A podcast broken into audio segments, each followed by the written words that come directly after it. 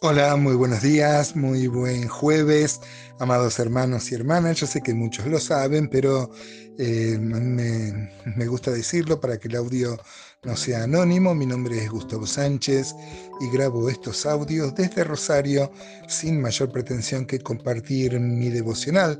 Pero hay muchos hermanos que lo escuchan y me hacen sus devoluciones e intercambiamos fructíferos este, charlas y comentarios que a mí por lo menos me enriquecen mucho. Estoy muy agradecido por eso. También doy gracias a Dios por las repercusiones. Este, gente que no me había pedido que mm, consideremos Eclesiastés, se ve muy, muy, muy contento y muy contenta con, este, con haber elegido este libro.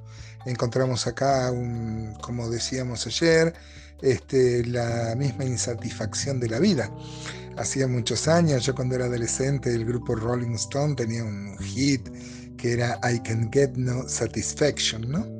O sea, no puedo tener satisfacción. Y, este, y parecería que eso le pasaba a Salomón, porque Salomón este, escribe esto en medio de una prosperidad económica. Ayer decíamos que Salomón fue un hombre muy rico, un hombre muy sabio, pero en este libro, y este, bueno, ahora se va a descubrir en este párrafo que vamos a considerar hoy, los primeros siete versículos del capítulo 1, em, el sentido del libro, ¿no? Qué, qué, aprovecha, qué provecho saca el hombre de lo que hace, por lo que se afana del el trabajo, y más adelante inclusive de la sabiduría, ¿no? Parece un aguafiestas, porque en medio de la prosperidad, a mí me gusta pensar que Salomón quería que el pueblo piense que la verdadera satisfacción no está en las cosas materiales. Esto es la verdadera contracultura cristiana, porque el, mundo ve en las, en, las posesiones materiales eh, como cierto grado de felicidad, ¿no? de realización. La persona que trabaja, se esfuerza, se pudo comprar sus cosas, este, pero Eclesiastés viene a romper estos esquemas. El predicador, el Coelet, viene a romper estos esquemas diciendo de que todo es vanidad. Usted sabe que la vanidad es algo, es algo hueco, algo que no tiene sentido. ¿no? En la Dios habla hoy, dice, es como correr tras el viento. También tenemos que decir que esta insatisfacción es propia del hombre que ha caído, del pecador, ¿no? Pero muchas veces también nosotros, como creyentes que hemos recuperado esa posición que teníamos antes de la caída por su gracia y por su misericordia, muchas veces también sentimos como una insatisfacción. ¿Por qué los bienes materiales, la riqueza, el poder, sino por qué se suicida la gente que parece tenerlo todo? Había un grupo que se llamaba Nirvana, eh, cuyo cantante Kurt Cobain deja una carta que es una, una verdadera predicación, porque él va a decir en la carta, él se va a suicidar, pero este, va a decir en la carta que lo tiene todo, que no podía engañar a sus fans que tenía una esposa hermosa, tenía una hija hermosa, tenía talento, tenía dinero, tenía todo lo que un rocker podía, podía desear.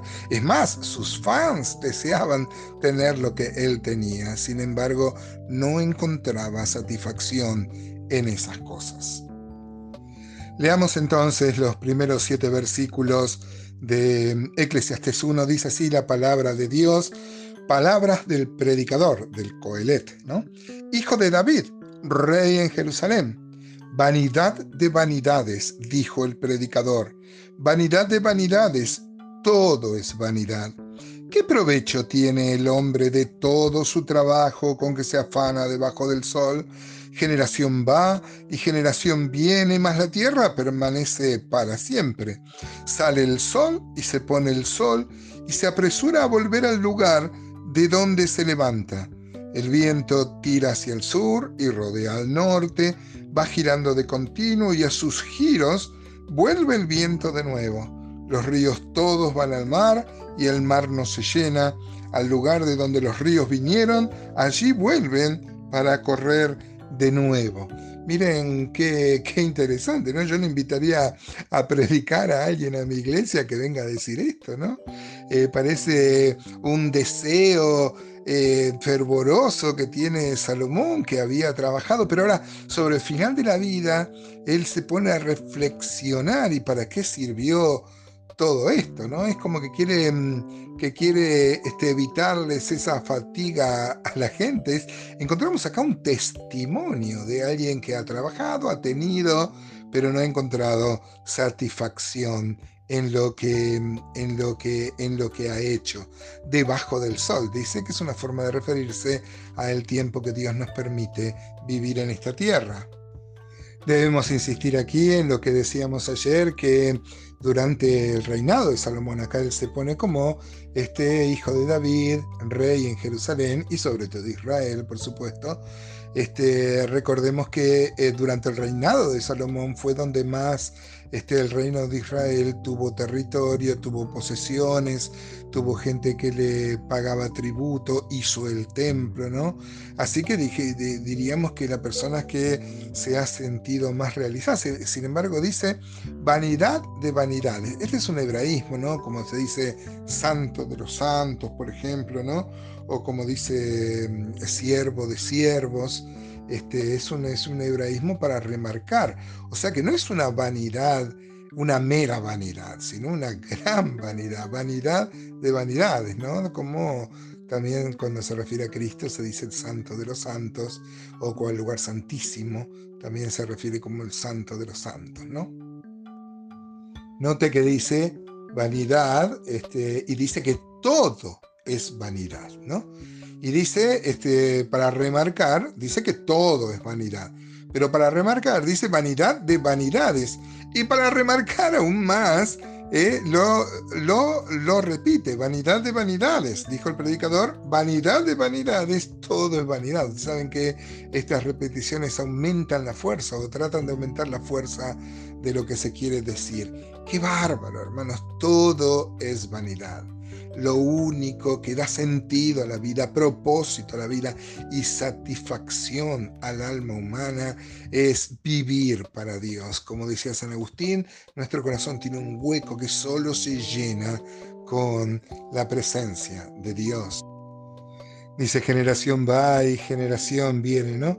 Los hombres famosos también pasan, quedan en la historia, en las efemérides, pero lo único que da sentido a la vida es vivir para Dios. ¿Qué tal vos en esto, hermanos?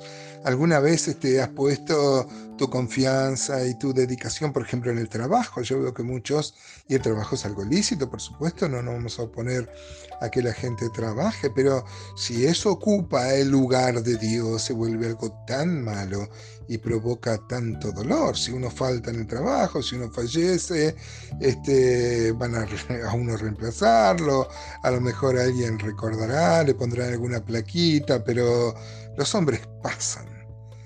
Lo que verdaderamente queda es la obra que trasciende a este tiempo y abarca la, eternidad. Por eso lo mejor que podemos hacer es invertir la vida en predicar el Evangelio, en contarles a otros, porque eso trae fruto que se disfruta en esta vida y en la otra. ¿Qué pensás? Contame, ¿cómo te va la vida? ¿Cómo son tus prioridades? Que Dios te bendiga.